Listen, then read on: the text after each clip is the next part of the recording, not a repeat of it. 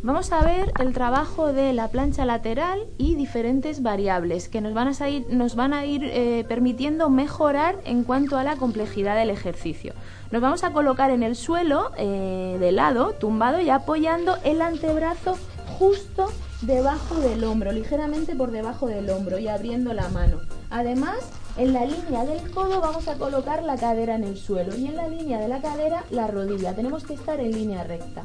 A partir de ahí mis eh, rodillas se empujan en el suelo y todo mi antebrazo también, generando estabilidad en el, en el pecho.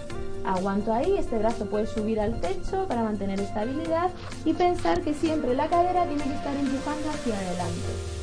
Si aquí voy funcionando, puedo generar dinámicas bajando y subiendo cadera. Eso es, muy bien, siempre empujando el suelo.